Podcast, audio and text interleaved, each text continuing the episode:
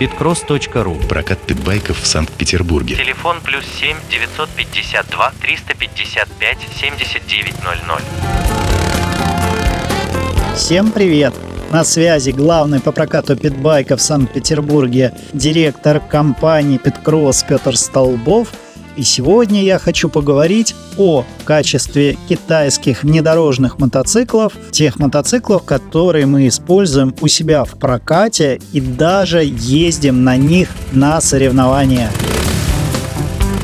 Я наблюдаю за тем, что в мотосреде а, довольно давно образовался миф о том, что китайская техника – это самое низкое качество по сравнению с Европой, Японией или Америкой, и люди привыкли мерить такими категориями, и до сих пор к Китаю относятся с определенным недоверием.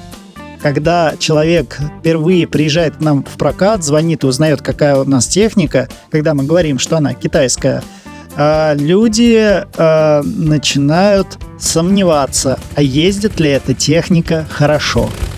Меня есть несколько аргументов в пользу и защиту китайской мототехники.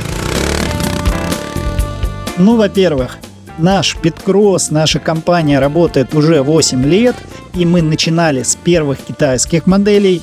Я могу сказать, что качество было, конечно, тогда похуже, но, тем не менее, это были первые питбайки, которые возили наших первых клиентов, возили нас самих, а, что я и мои инструкторы и механики обслуживали. И, в принципе, от Китая мы далеко не ушли. То есть а, по-прежнему на китайской мототехнике, на питбайках и на эндуро мы катаем наших гостей, катаемся сами. И за этот период, за 8 лет, качество, конечно же, подросло. У нас в прокате по-прежнему остались модели, которые были куплены когда-то вот тогда, в 2015, 16, 17 годах. До сих пор они успешно ездят в моточасах на кат уже за 2-3 тысячи моточасов и, в принципе, здравствуют и хорошо чувствуют себя. То есть прокат — это очень сильное испытание для мототехники, серьезное испытание. Второй аргумент.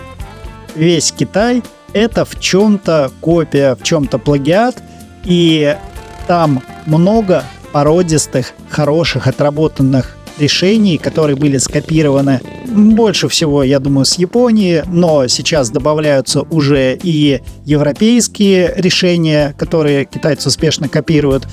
И есть даже на данный момент полностью скопированные европейские мотоциклы типа КТМ Husqvarna, а, которые в качестве, ну, можно сказать, вообще в лидерах внедорожного мотопрома. Когда-то маленький питбайк с объемом двигателя всего 125 кубиков начинался с того, что был взят хондовский двигатель, поставлен в раму от американского мини-мота, и еще тогда наши первые клиенты очень удивлялись.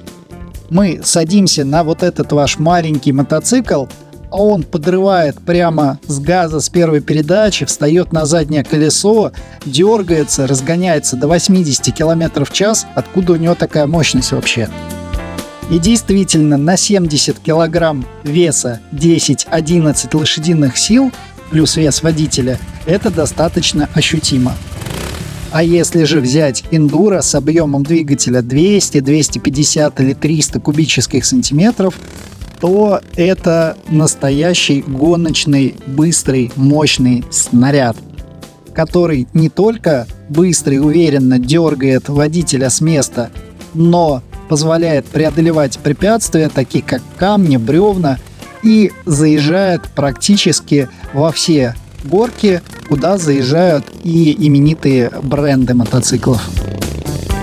Если коснуться езды более высокого профессионального уровня, когда уже нужна хорошая подвеска, крепкие спицы и обода, правильная геометрия мотоцикла, у Китая сейчас уже это все есть. Если раньше легкий китайский питбайк складывался, ломал амортизаторы или э, гнулись обода от маленьких трамплинчиков, то современные китайцы спокойно могут выдерживать эндуро треки или даже кроссовую трассу, когда происходят дальние высокие прыжки 10, 15, 20 метров, приземление и с подвесками, и с мотоциклом остается все хорошо. Довольно долго продолжался период, когда в китайской мототехнике был в сравнении с Европой как плюс, так и минус.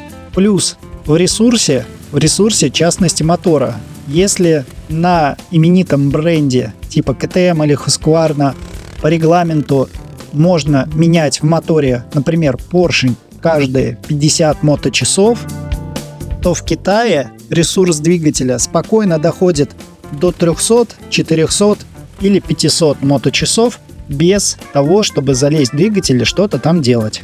С другой стороны, была разница в массе, то есть китайчики, они были, конечно, потяжелее, но в последние пару лет и в этом показателе китайцы приближаются к топовым брендам.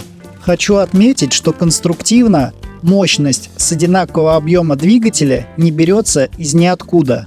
То есть, если мы, например, будем сравнивать э, китайский мотор объемом 250 кубических сантиметров и, например, Honda CRF с таким же объемом двигателя, Honda покажется в два или в три раза мощнее. Если мы разберем и сравним два этих двигателя, то удивительным образом будет видно, что китайский мотор сделан для того, чтобы в нем сохранялся ресурс, а двигатель Honda сделан для отдачи максимальной мощности.